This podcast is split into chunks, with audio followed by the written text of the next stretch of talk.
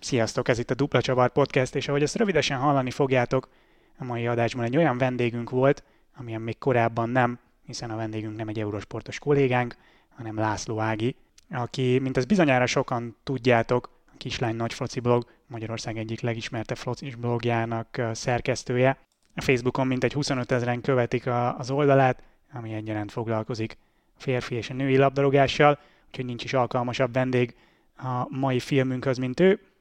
Hogy mi is ez a film, és hogy hogy sikerült a beszélgetés, annyit elárulhatok, hogy szerintem szuperül, azt meghallgathatjátok az intro után. Dupla csavar.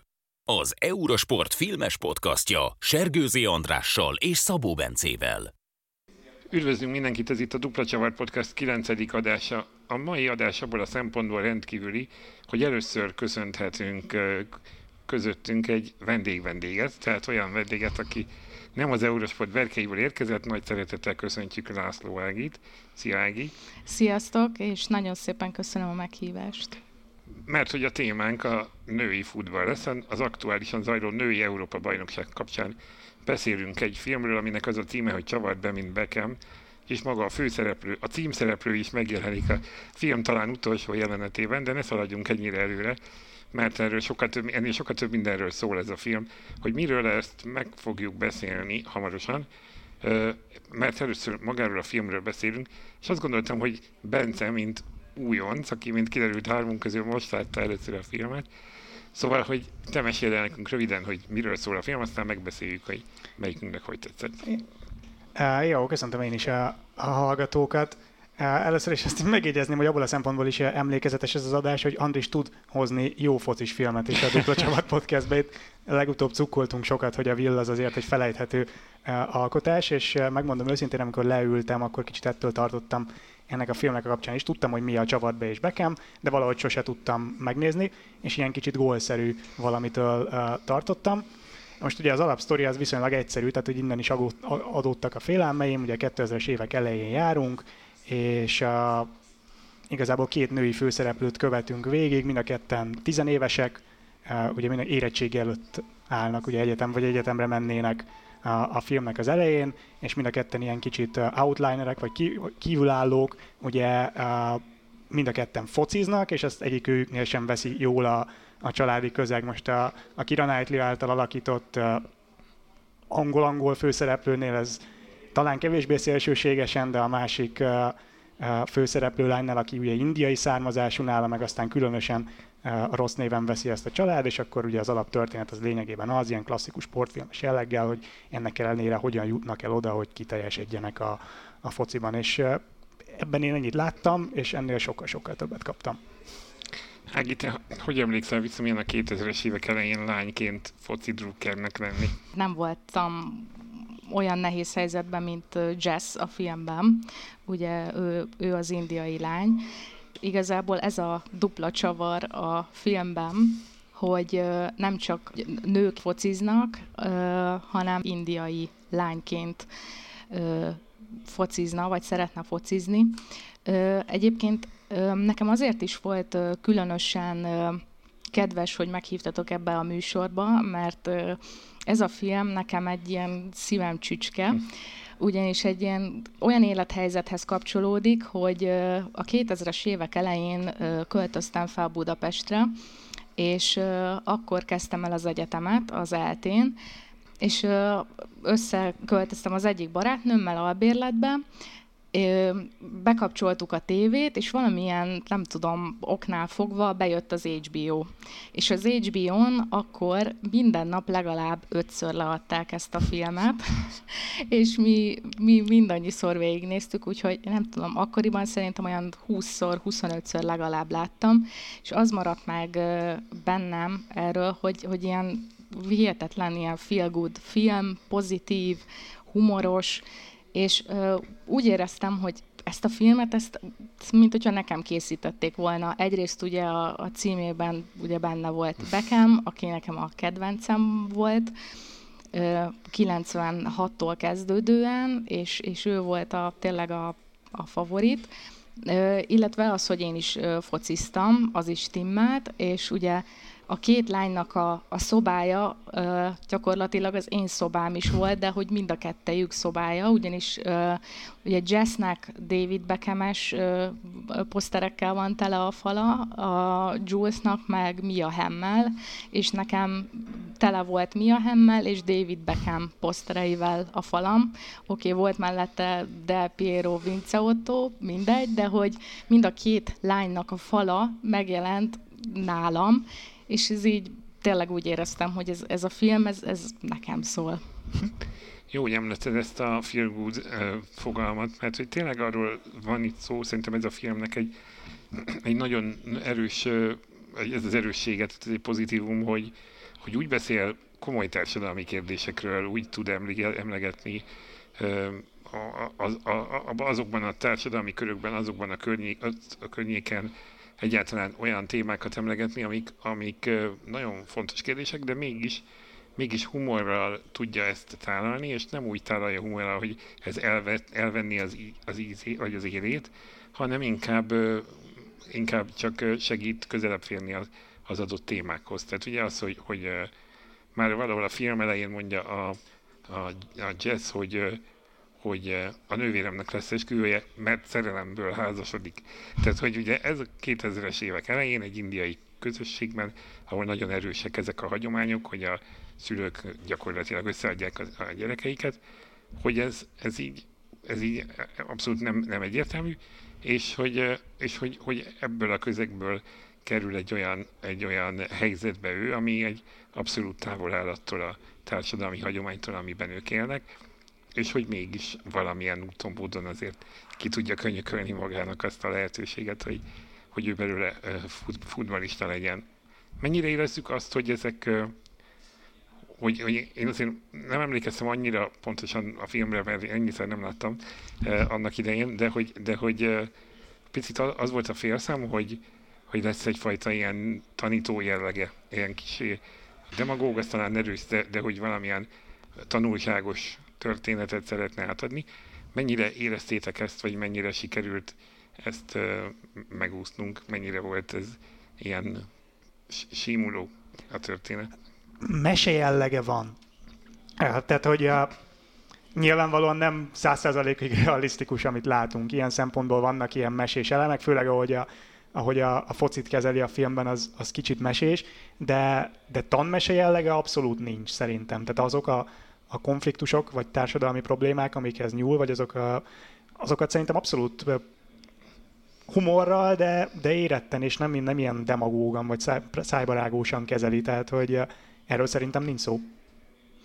És ö, egyébként én hallgattam egy podcastet a rendezőnővel, és ő azt mondta, hogy folyamatosan, tehát most lesz idén 20 éve, hogy bemutatták, vagyis hát 20 éve mutatták be Angliában, áprilisban, és nálunk ugye 2002. augusztusában mutatták be, és azt mondta, hogy, hogy az a legszebb benne, hogy a mai napig, amikor vele találkoznak, akkor ezt a filmet említik, és az amerikai válogatottnak és az angol válogatottnak a tagjai többen is megjegyezték egyébként, hogy ennek a filmnek a hatására kezdtek el focizni, és több célja is volt a rendezőnek ezzel a filmmel, de azt mondta, hogy ez a leges legkedvesebb számára, hogy ennyire inspirálta ezeket a játékosokat, hogy, hogy a film hatására kezdtek el focizni.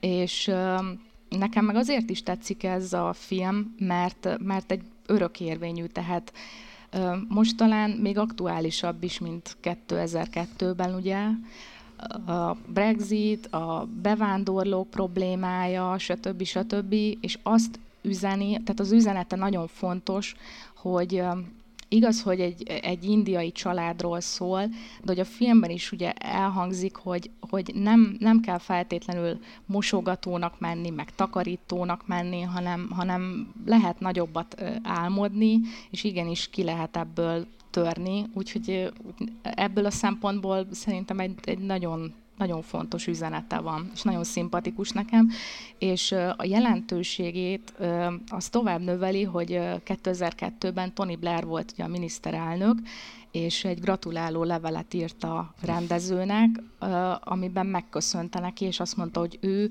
a, azt a Nagy-Britanniát látta, amit látni szeretne, tehát hogy, hogy, hogy egy indiai lány is tud focizni, nem ítélik el, és, és ki tud ebből törni. És még az is egy nagyon-nagyon érdekes dolog, hogy vagyis hát egy ilyen nagy mérföldkő, meg meg is lepődtem ezen, hogy Észak-Koreában ez volt az első nyugati film, amit sugárzott az állami televízió, és a rendezőnő egyébként a podcastjében ezt is külön megemlítette, és ez is nem tudom, úgy örült neki, hogy, hogy legalább láthattak ugye Észak-Koreában egy nyugati filmet, és az ő filmje volt az. Úgyhogy... Erre nagyon kíváncsi vagyok, hogy itt mi volt a válogatási szempont, ami alapján ezt bemutathatták Észak-Koreában. Hát a foci, szerintem a foci miatt ugye elkezdett ugye ott is népszerű lenni, a lányok is fociztak, meg ugye a fiúk is. Hát azt mondjuk hagyjuk, hogy ha nem nyertek, akkor milyen következményekkel járt, az azért elég, elég szomorú része, de, de ugye ez volt az első nyugati film, amit sugárzott a, az állami tévé. Hát meg azért azt tényleg ne felejtsük el, hogy itt egy 20 éves filmről van szó, tehát hogy engem nagyon megtöbbentett, hogy milyen témákhoz nyúl, amik ma is teljesen, tehát nem, ne, nem bátrak ma egy filmben, de hogy, hogy abszolút helyén valóak és, és gyakran elővett témák. Meg az döbbentett meg, ugye a, az egyik főszereplő Jess ugye indiai háttérre rendelkezik. Egy nagyon friss sorozat uh, idén júniusban jelent meg a Miss Marvel, ez ugye Marvel szuperhősös sorozat, ott pakisztáni hátterű a, a főszereplő valamivel fiatalabb lány benne, és nagyon sok közös uh, ilyen konfliktuspont van, vagy nagyon sok témát dolgoz fel, ugyanúgy egy ma is elég bevállalósnak, vagy emiatt ma is sokak által megvetett, vagy nem is tudom, ilyen emiatt nem, nem jó szemmel nézett sorozat, mint a Miss Marvel, uh, nyúl nagyon hasonló témákhoz egy 20 évvel ezelőtti film, tehát hogy, hogy ilyen szempontból ez engem abszolút, abszolút meglepett. Igen, hát annyi a különbség, hogy, vagy hát az a, a fejlődésnek talán az az íve, hogy ez akkor a független filmnek volt lehetett a sajátja az ilyen szabad témaválasztás.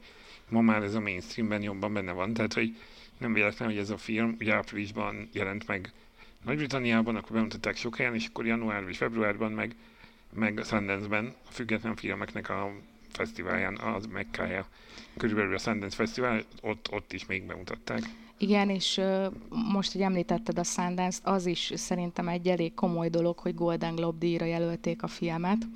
Az is sok mindent elmond róla, meg ugye Baftára is jelölték és uh, bevételi szempontból is ugye körülbelül 6 millió dollárból készült, és 76 millió dollárt hozott, ami, tehát hogy anyagi siker is volt, közönség siker is volt, és a kritikusok is nagyon szerették, és nekem amit említettél, Andris, azt tetszett benne még nagyon, hogy a komoly társadalmi dolgokat, meg Bence is ugye beszélt róla, humorral kezeli. És ez nagyon szimpatikus volt.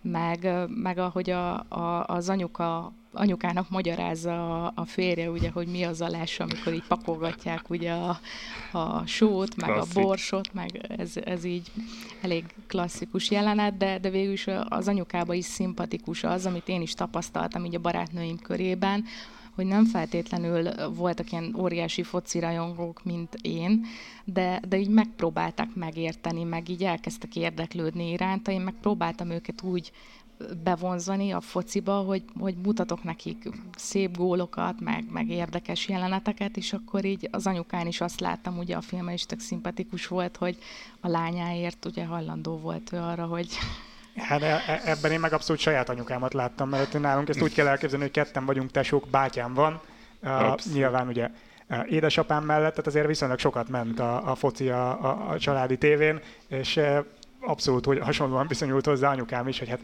ahogy a filmben is elhangzik, hogy hát egy család akarunk lenni, akkor, akkor ő is megpróbálja, megér, igen, megér, megpróbálja megérteni a lejszabályt. Mi nem a mustáros üveggel magyaráztuk, de tettünk rá kísérletet emlékeim szerint.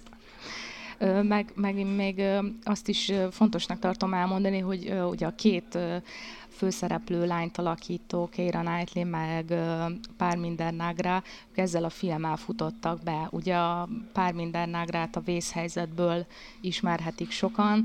Az is egy érdekesség, hogy a, itt az apukáját alakító színész, ez a vészhelyzetben is az apukája volt. Hm és Kéra Knightley is ugye ezzel a filmmel futott be, és egyébként azt olvastam egy cikkben, hogy Kéra Knightley mondta a barátainak erről a filmről, hogy hát ó, szerepelek egy ilyen csajos filmben, szerintem ciki, és így nem is számított arra, hogy, hogy, hogy ez mekkora mérföldkő lesz az ő életében meg, meg egyébként is, hogy mekkora siker lesz ez a film, úgyhogy, úgyhogy őket is meglepte az, hogy, hogy ez ekkora nagy siker lett. És egyébként az is nagyon érdekes, hogy a rendezőnő egyébként nem focizott soha, és nem is akkor a foci rajongó, hanem az volt a célja, hogy bemutasson olyan erős női karaktereket, akik nem félnek ugye mondjuk focizni, ami nem feltétlenül egy, egy lánynak a, a, nem tudom, az erőssége, és ő nagyon keveselte azt így a, a filmekből az erős női karaktereket, és ezért, ezért szerette volna azt megmutatni, hogy itt van két csajszi, és ők, ők igenis a fociból szeretnének megélni, és focisták szeretnének lenni. Úgyhogy az interjúban mondta ezt, hogy neki ez volt a célja, és szerintem sikerült is. Igen, azért, ha, ha foci nem is, de azért valamilyen önéletrajzi ihletés, vagy önéletrajzi háttér van, van benne, hiszen ahogy a, ahogy a főszereplő lány apja, úgy ő is, a rendezőnő is Kenyában született, úgy került, eh, úgy került aztán eh, a Nagy-Britanniába, tehát hogy, eh, hogy nyilván hozott olyan elemeket, és gondolom, hogy akkor ehhez került hozzá egy olyan téma, ami viszont kvázi ilyen csaliként be tud vonzani a moziba. És sokakat, és talán pont olyanokat, akik lehet, hogy a tolerancia kérdésében, vagy hogy is mondjam, tehát hogy segítség egy ilyen film. Igen, és egyébként a jazz és a rendezőnő között az a közös, és azt vette a saját életéből a rendezőnő, és ültette át a filmbe, hogy vele is meg akarta az anyukája mindenképpen kedveltetni, meg tanítatni az indiai ételek elkészítését, és ő, ő sem volt hajlandó, ahogy jazz sem volt hajlandó a filmbe, elkészíteni, de azért megtanulta, de, de azt mondta, hogy ezt, ezt is bele akarta vinni a filmbe. Szerintem nagyon sokat ad egyébként a film ez a fajta ilyen személyes háttér, az, hogy érződik, hogy a, a téma személyessége miatt is ilyen szeretetből készült. Most ilyen borzasztó közhelynek hangzik, de hogy ezen a filmen érződik, hogy... Igen, de ott, ott látszik szerintem leginkább, hogy, hogy még attól sem fél, hogy kicsit néha kifigurázza. A, a, tehát, hogy, hogy a babacsi kép, ahányszor megjelenik, és amilyen pozícióban megjelenik, ugye a, a, a, a, valószínűleg egy indiai szent, bocsánat, nem vagyok annyira képben, a, ami, amire meg hogyha ha, ha, ha, amikor hazaír a lány, akkor meg kell esküdni babacsira, hogy igazat mond.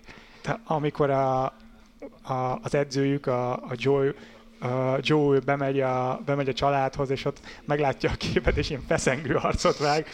Én ott akkor hangosan nevettem, pedig... Tehát, Igen, hogy... de hogy mégsem érezzük azt, hogy itt ez mondjuk uh, skandalum lenne, vagy botrányos a kisebbségekkel szemben, vagy, ha, hanem egyszerűen ez a fajta szeretet, amiből a film készül, ez elbírja ezt is, hogy akkor ilyen igen, viszont így, tehát arról azért volt szó, hogy nem a foci volt a rendezőnek sem a, a központi elem a filmben, és ez azért meg is látszik abból egyrészt, ahogy a, a focis jelenetek vannak felvéve, és hát leginkább abból, mert azért központi szerepet kap a foci a történetben, csak ahogy ábrázolva van, az ilyen eh, esetlen helyenként. Igen, egyébként hárman írták a filmet, a rendezőnőnek a férje, és egy kezdő, akkor még kezdőíró barátnője, és azt mondta, hogy a férje az, az nagyon nagy Spurs drukker, a barátnője pedig Manchester United drukker, de neki a barátnőjének nem a Beckham volt a kedvence, hanem a Giggs volt a kedvence. És egyébként ez a, a, szerintem a cím is teli találat, ez a csavart be, mint Beckham, mert ugye akkoriban óriási nagy sztár volt ő Angliában, viszont az az érdekessége, hogy azt mondta a rendezőnő, hogy Amerikában akkor nem ismerték a Beckhamet, és át akarták nevezni a címét, Move It Like uh, Miára, azt hiszem, ugye Aha. Mia Hamm miatt, aki ugye hatalmas amerikai női foci legenda, és nagyon érdekes egyébként ez, hogy, hm. hogy, hogy született ez a cím, de szerintem ez abszolút teli találat, ez a Bandit Bejött. Like Beckham. Bejött. Térjünk el akkor a focira. Hogy a filmről már beszéltünk, meg nyilván fogunk még, vagy vissza-visszatérünk esetleg, de ha női fociról van szó, én egy kicsit hadd lépjek egy lépést hátra. Bennem az gondol, ez a gondolat van mindig, hogy amíg más sportágokban, például kézilabda, kosárlabda, klasszik labdajátékokban viszonylagosan, hogy mondjam, egyensúlyban van. Nyilván mindenhol népszerűbb, meg, meg nagyobb piac egy, egy férfi kosárlabda, mint egy női, de hogy kisebb a különbség talán, mint a fociban. Szóval látjátok, szerintetek is így van-e, és ha igen, akkor miért nem?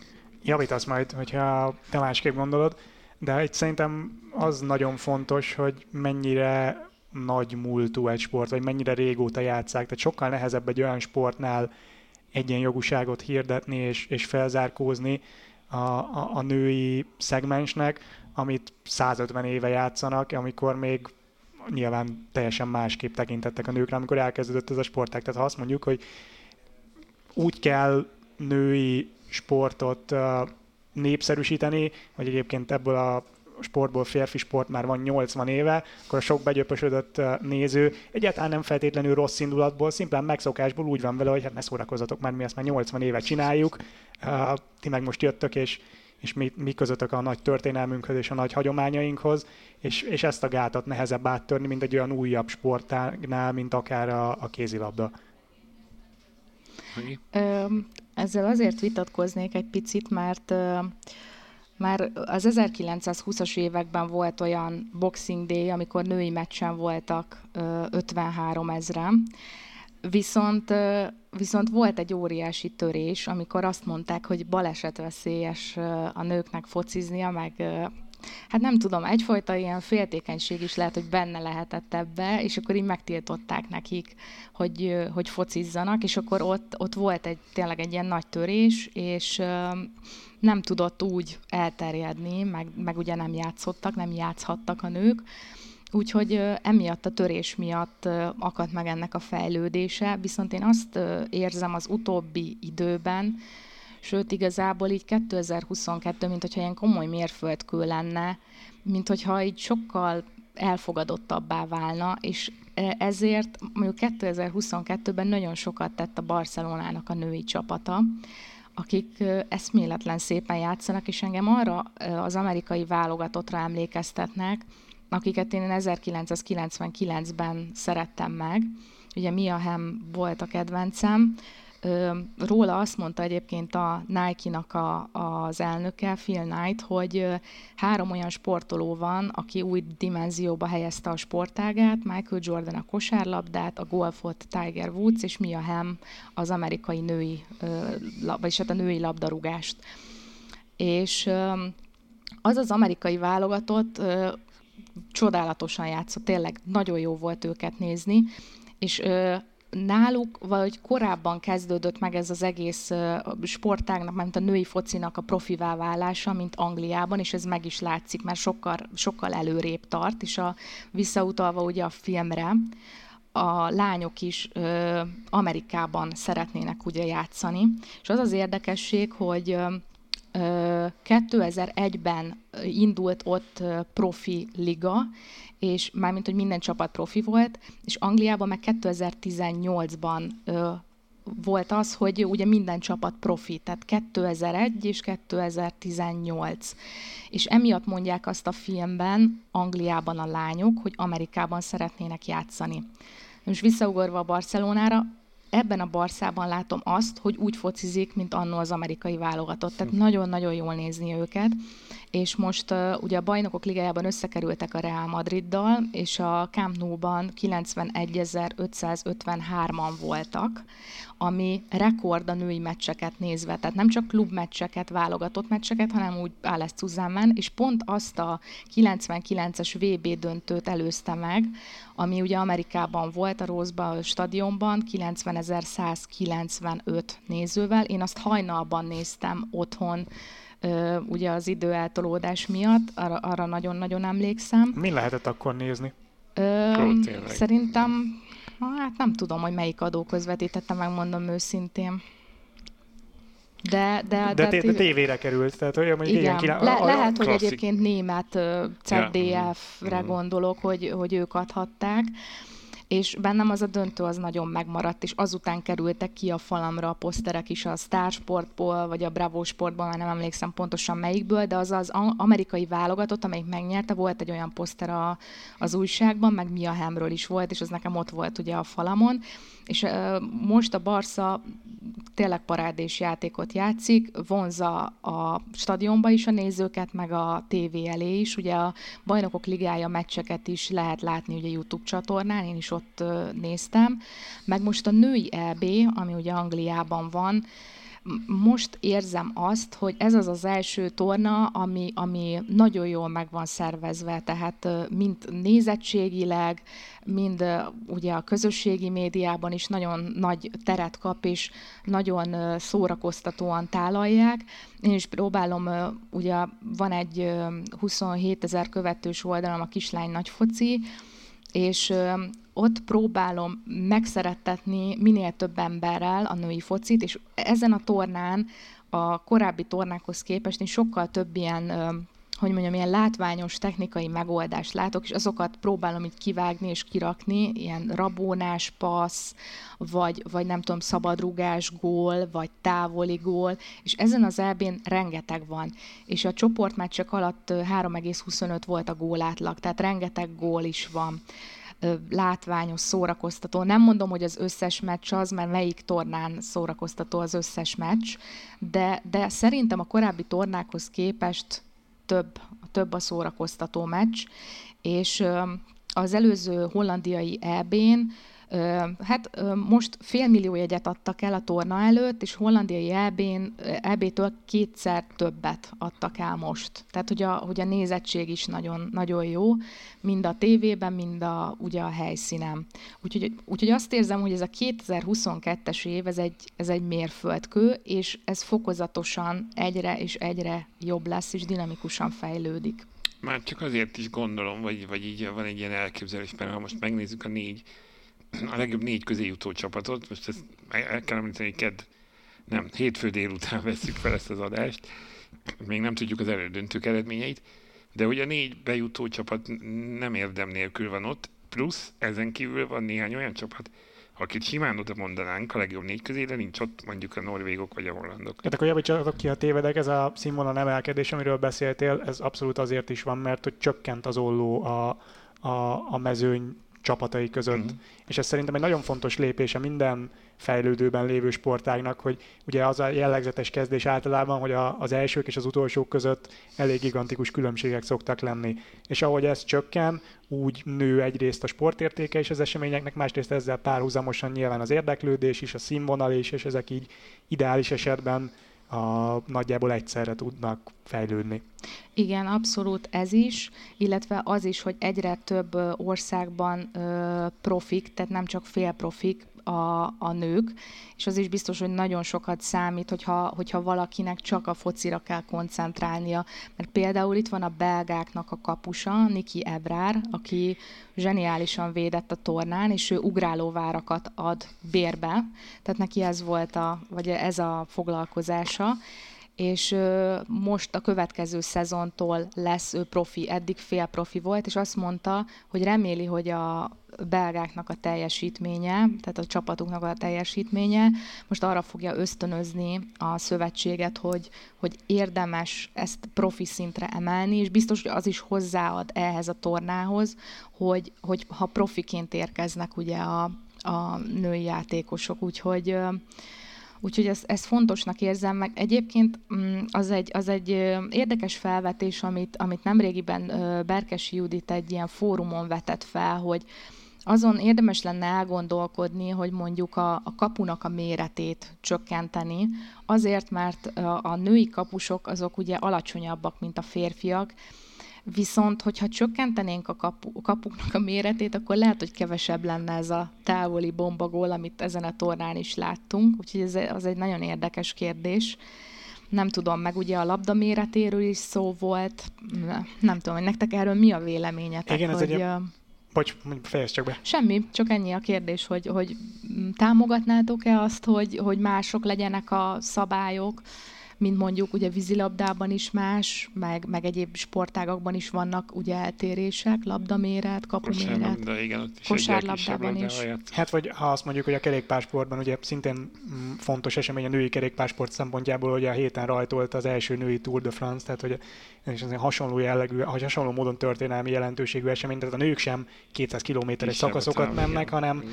120-150 kilométer, tehát nem ördögtől való az, vagy nem kisebbítjük le ezáltal a sportot, hogy, hogy alkalmazkodunk a más más Adottságokhoz. adottságokhoz pontosan, és a kapu szerintem az azért egy jó ötlet, mert egy ilyen nagyon bevett sztereotípia a női focival kapcsolatban, hogy hát oda bének a kapusok. És nem gondol bele az ember, hogy, hogy hát persze, sokkal könnyebb 190 centis kapusként ugrálni és kifogni azokat a, Így van. a, a labdákat a, a ficakból, mint ugyanezt megtenni 165 centivel, ami egy teljesen normális női méret. Na, őszintén szóval csak annyit akartam mondani, de némileg meg is válaszoltad, Bence, hogy, hogy akkor kell, hogy akkor érdemes talán ilyen változtatásokon gondolkodni, hogyha ennek megvan az oka. Tehát, hogy tényleg az, az picit talán el is vesz. Tehát itt most pozitívumként emlegetted, hogy mennyi sok, milyen magas a gólátlag, és ez mondjuk okozhat olyan népszerűség növekedést, amit, amit meg pont visszavághat az, hogy hogyha ha csökkentjük a kapuk, ö, kapuk méretét. Na jó, de egy idő után meg, nem tudom, tehát valahogy az a cél, szerintem, aztán lehet, hogy nem, uh, hogy azok a tömegek, akik ma imádják a focit, azok ugyanúgy, ugyanaként a sportként tekintsenek a női focira is, ahogy Mhm. egyébként ugyanaz a sport.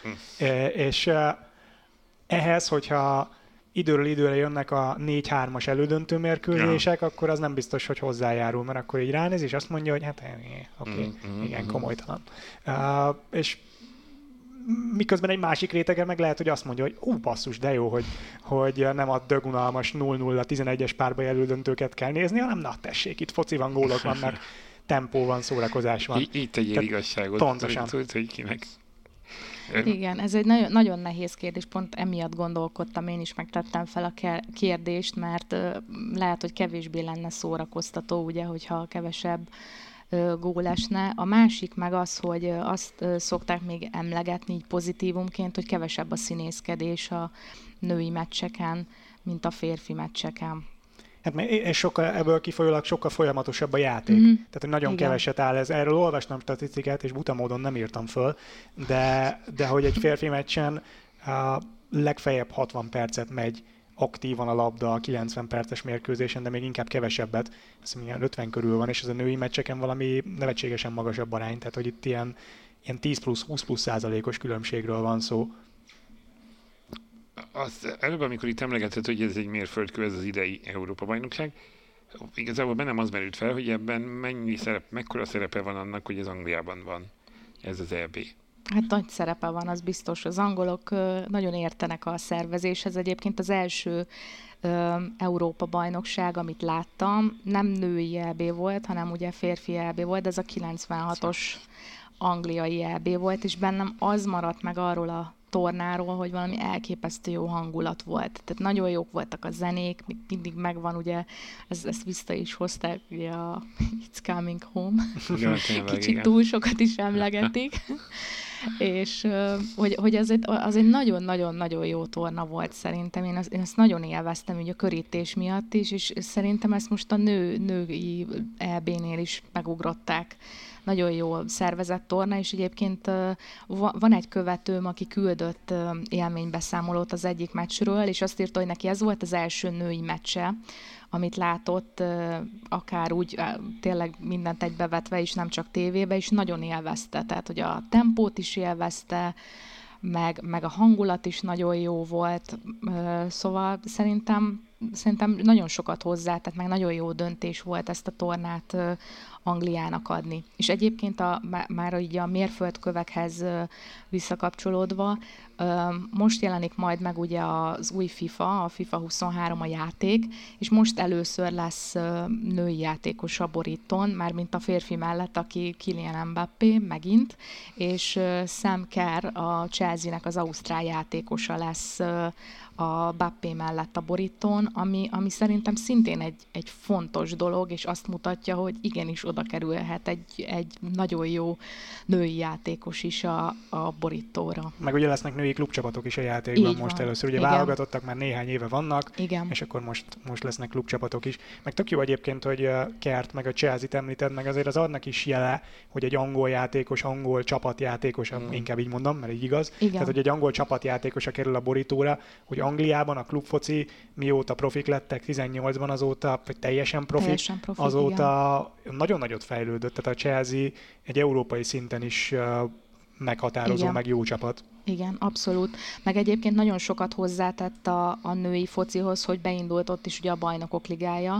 2019-ben volt Budapesten a BL, a, személyesen is ö, ott voltam, a Fradinak a stadionjába rendezték ugye a Lyon Barca Barca. meccset, ami bántóan sima Lyon győzelmet hozott. Marozsán Jennifer volt az első gólszerző, arra is emlékszem, de ö, egyrészt így a, a helyszín is nagyon sokat adott nekem ott, tehát nagyon élveztem, másrészt meg a meccs is, de ott is rengeteg gól volt. Meg nagyon sok, ne, sokan voltak, nem? Tehát, hogy Teltház volt. Teltház volt, igen. Teltház volt, igen, igen. Re- rengeteg Barca drukker is jött, nagyon sokan jöttek Franciaországból is, mi a Lyon drukkerek ö, kellős közepén voltunk, úgyhogy ott, ott nagyon jó volt a hangulat, és ugye idén is ez a döntő volt, de most a Juventusnak volt a stadionjába, megint Lyon győzelemmel zárult, pedig a papírforma szerint, vagy hát most jobb volt, úgy tűnt, hogy jobb a Barca, tehát nekik volt nagyobb esély, esély a győzelemre, de végül is mégis a Lyon húzta be,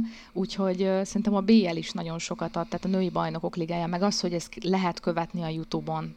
Uh-huh. Tehát, hogy a- annyi, annyi ö, szegmens fejlődik tényleg, amikről most beszéltünk, hogy, hogy ez, ezt nagyon jó látni és így megélni, mert, mert gyakorlatilag benne vagyunk a, a, a történelembe, meg a, ennek az egésznek a közepébe is, és ezért is jó ezt így testközelből látni, hogy így, így fejlődik. Tehát tényleg ez a végtelenbe is tovább. Jó, hogy említetted a Lyont, mert így e kapcsán át tudunk kapcsolni a francia válogatottra, ami talán így eh, az elmúlt években a legdinamikusabban fejlődő válogatott, vagy, vagy futball. Ugye a Lyon az elmúlt évben nagyon sok, nem tudom, nyolcszoros bajnokok ligai győztes Ők körülbelül. a legtöbbszörös. A, a Lyon olyan a BL-be, a női BL-be, mint a németek az Európa bajnokságon. Ugye a németek nyolcszor nyerték meg, és, és a Lyon is a a, legtöbbszörös. a legtöbbször nyert, hogy, hogy ott mi történik. Tehát ez a francia válogatottra is úgy tűnik, hogy kihatással van. Ö, igen, és egyébként a franciáknál ez a 2022-es EB is mérföldkő, mert eddig mindig a negyed döntő jelentette számukra a végállomást, és most először jutottak ö, elődöntőbe nagy tornán. Öm, azt látom egyébként, hogy, hogy az edzőjüknek is nagy szerepe van ebben, aki egyébként férfi csapatoknál is volt edző, és ő, ő egyébként nem félt kirakni a nagy sztárokat is, mert lehetett hallani, ugye, hogy Le Sommerrel is összeveszett, meg azt hiszem Henrival is, mármint nem Thierryre gondolok, és, és ő bátran meghúzta ezeket a döntéseket, és, és úgy látom, hogy sokat számít az ő személye, mint, a, mint ahogy nem tudom, de Sámnak is sikerült a férfiaknál valahogy össze, összehozni ezt a társaságot, és, és most nagyon kijött nekik a lépés. Egyébként a torna előtt én őket mondtam befutónak, viszont most megsérült a leggólérzékenyebb játékosuk, ugye Katoto, úgyhogy ez, ez kérdéses, hogy szerintem Hát, hogyha most kellene tippelni, ugye most hétfőn vesszük fel az adást, amikor meghallgatják a hallgatók, akkor ők már tudni fogják, de én azt tippelem, hogy azért Németország megállítja őket, tehát elég, elég kemény, kemény dió a németek. A németek konkrétan még nem kaptak gólt. Így négy, van. Négy meccs alatt. Nem kaptak Lehet, még hogy gólt, most fognak, igen. de azért ez nem lesz könnyű. Viszont ez ugye a filmben is, kicsit visszacsatolva, a filmben Igen. is feltűnik a németeknek a, a jelentősége az európai női fociban. Ugye a, a filmben van egy olyan rész, amikor külföldi tornára mennek, az nyilván nem véletlenül Németországban, Hamburgban van. Ugye ki is kap a, az amatőr angol csapat, ami- amiben a két főszereplő játszik. Ez egyébként egy nagyon vicces utalás a angolokként hagyomány kikapnunk a németektől hangzik, 11-esekben. És pláne nagyon vicces a, a cím, a Bandit Like Beckham, ahogy a, a főszereplő, a Jazz kihagyja a 11-est a Beckham rajongóként, és ugye 2002 az évszám, amikor meg a, az angoloknak a Várja? Keverem a, az évet, nem akkor estek ki a portugálok ellen 11-esekkel, az, az négy évvel későbbi VB. 2000... Igen. Az a 2006-os. Később. Ja, Ja, okay. arra Igen. gondolsz. Ja, igen, 2000-esben kiállították.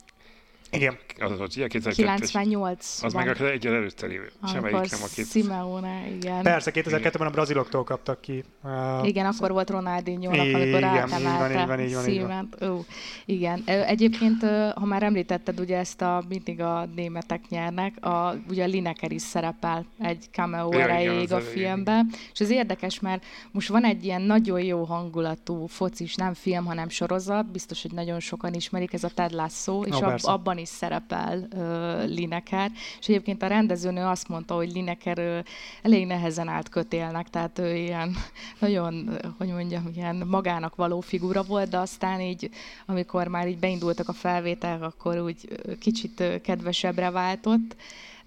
Egyébként a musicalbe, ami készült a filmből, abban pedig fordítva van. Az angolok nyernek Németországban. Tehát az volt a- Aktualizálták, vagy igen, akkor- igen, igen, aktualizálták, mert ugye volt, hogy megfordult ez. Úgyhogy ez egy nagyon érdekes része. Meg egyébként az lepett meg, hogyha már így Linekert említetted, hogy a, ahhoz képest, hogy milyen, milyen kicsit esetlenek a, a focis jelenetek a filmben, nyilván azért, mert főleg a két főszereplőre koncentrálnak, akik színészek, nem focisták, de hogy egyébként a mellékszereplők közül meg sokan hivatásos focisták voltak a, Igen, igen, csapatban. igen, ők hivatásosok voltak, viszont a lányok is, tehát a Keira Knightley is, meg a Parminer Nagra is átesett ilyen foci edzős tábor, táborszerűségen. Hát nem tudom. De jó, Ö, volt, voltak jelenetek, amikor nekem úgy tűnt, hogy ők vannak a, a képen, és nem, nem statiszták, és Igen. egyébként cseleznek, meg, meg folyton láthatóan nem elpattan tőlük a labda, Igen. de, de azért azokon a, azoknál a jeleneteknél, amikor, amikor ők vannak, akkor szuper közeli, szuper lassítás. Igen, hát nem, nem ez a lényege a filmnek, persze, hogy ugye persze. bemutassa azt, hogy nem tudom, mint száz kitti úgy bánnak a labdával, de, de azért megtettek mindent annak érdekében, hogy, hogy felkészüljenek a filmre, ez nekem abszolút szimpatikus, hogy ezt sem vették félve nem, nem, nem. Abszolút. No, van még pár percünk, és uh, talán érdemes uh, beszélni a hazai helyzetről, hogy milyen, milyen helyzetben van itthon a női labdarúgás. Ugye most már egyre több meccset lehet látni bajnokságból is, tévében, vagy kupadöntőt, vagy vannak azért alkalmak. Mm, Tehát valamilyen szinten látszik, hogy az MLS is igyekszik a népsz- népszerűsíteni jobban, de, de mik a, hogy látod, mik a lehetőségei, és egyáltalán hol tart ma az európai mezőnyhöz képest? Hát sajnos én még mindig azt látom, hogy gyerekcipőben jár a, a magyar női foci. Ö, egyébként így a tapasztalataimból ítélve, viszont amikor én szerettem volna hogy a 90-es években profi szinten játszani, akkor, akkor viszont kevesebb volt a lehetőség. Tehát én ö, akkoriban összesen egy darab női tornára tudtam részt venni, Mondjuk a csúcson abba is hagytam, akkor már megválasztottak a legtechnikásabb játékosnak, és többet nem is mentem tornára, mert nem azért, hogy nem akartam menni. Úgy, úgy megijedtél a történetet. De egyébként én akkoriban fiúkkal fociztam, tehát hogy még ilyen felkészülési meccsin is voltam, és csak én voltam egyedül, egyedül lány, lány. Tehát ahhoz képest sokkal jobb most a helyzet. És tehát, hogy tévé is szokott közvetíteni ugye női meccseket, de úgy gondolom, hogy, hogy, hogy többet, többet kéne még tenni azért, hogy, hogy népszerűbb legyen, és azért tesznek is, például akit említettem, ugye a Berkesi Juditot, hogy régebben volt a Csepei Adrinak a, Kötényblog című blogja, szóval, hogy, hogy jobban fel kellene szerintem karolni, meg, meg azt látom, hogy még mindig, ugye Németországot említette Bence, hogy Németország felé veszik nagyon sokan az irányt, hogy ott sokkal, sokkal a profibbak a körülmények, és, és hogyha, hogyha nem tudom, ha, ha valaki szeretne tenni egy lépést, akkor, akkor el kell még mindig mennie. Az nyilván nem egy szerencsés helyzet, hogyha, hogyha nem tudsz itthon olyan közegben fejlődni, ami vagy nem biztosítja neked az itthoni közeg a- az előrelépést, és szerintem ilyen szempontból azért ebben szövetségi felelősség lenne egyrészt, másrészt mondjuk a, oké, okay, vannak meccsek a, a tévében, nyilván itt elsősorban a- az állami tévében, de az állami televíziónak is lenne egy felelőssége, hogy ezekből a meccsekből annyit és, és olyanokat mutasson, ami alapján tényleg nagyobb figyelmet tud kapni a, a sport, és vagy olyan mennyiségben mutassa ezeket a meccseket, ami alapján tényleg megkapja ezt az extra figyelmet, hogy, hogy, hogy előre lépni lehessen. azt Reméljük, tudjuk szerintem javasolni, hogy, hogy nézzék meg sokan. Tehát a, a kedvet biztosan meghozza a, a, a fociba való belekezdéshez azoknak a lányoknak, a, akik, lá, akik látják a, a csavart mint Nézzék bekemelt. meg a filmet, ez, ez egy nagyon jó tipp Bencétől. Nézzétek meg a filmet. Mindenképpen ezt javasoljuk, tehát a csavart be, mint Bekem, és a női foci helyzete Európa szerte, illetve hazánkban. Erről beszélgettünk az elmúlt három-négy órában. Ez volt a Dupla Csavar Podcast 9. adása. Köszönjük, hogy velünk voltatok. Most egy kis nyári szünetre megyünk el, két hét múlva nem, hanem négy hét múlva lesz a következő adás. Addig is nyaraljatok jól, nézzetek sok filmet, hogyha van ötletetek, miről beszéljünk Twitteren, megtaláltok minket, és mindenkinek addig is szép napot. Sziasztok! Sziasztok! Sziasztok!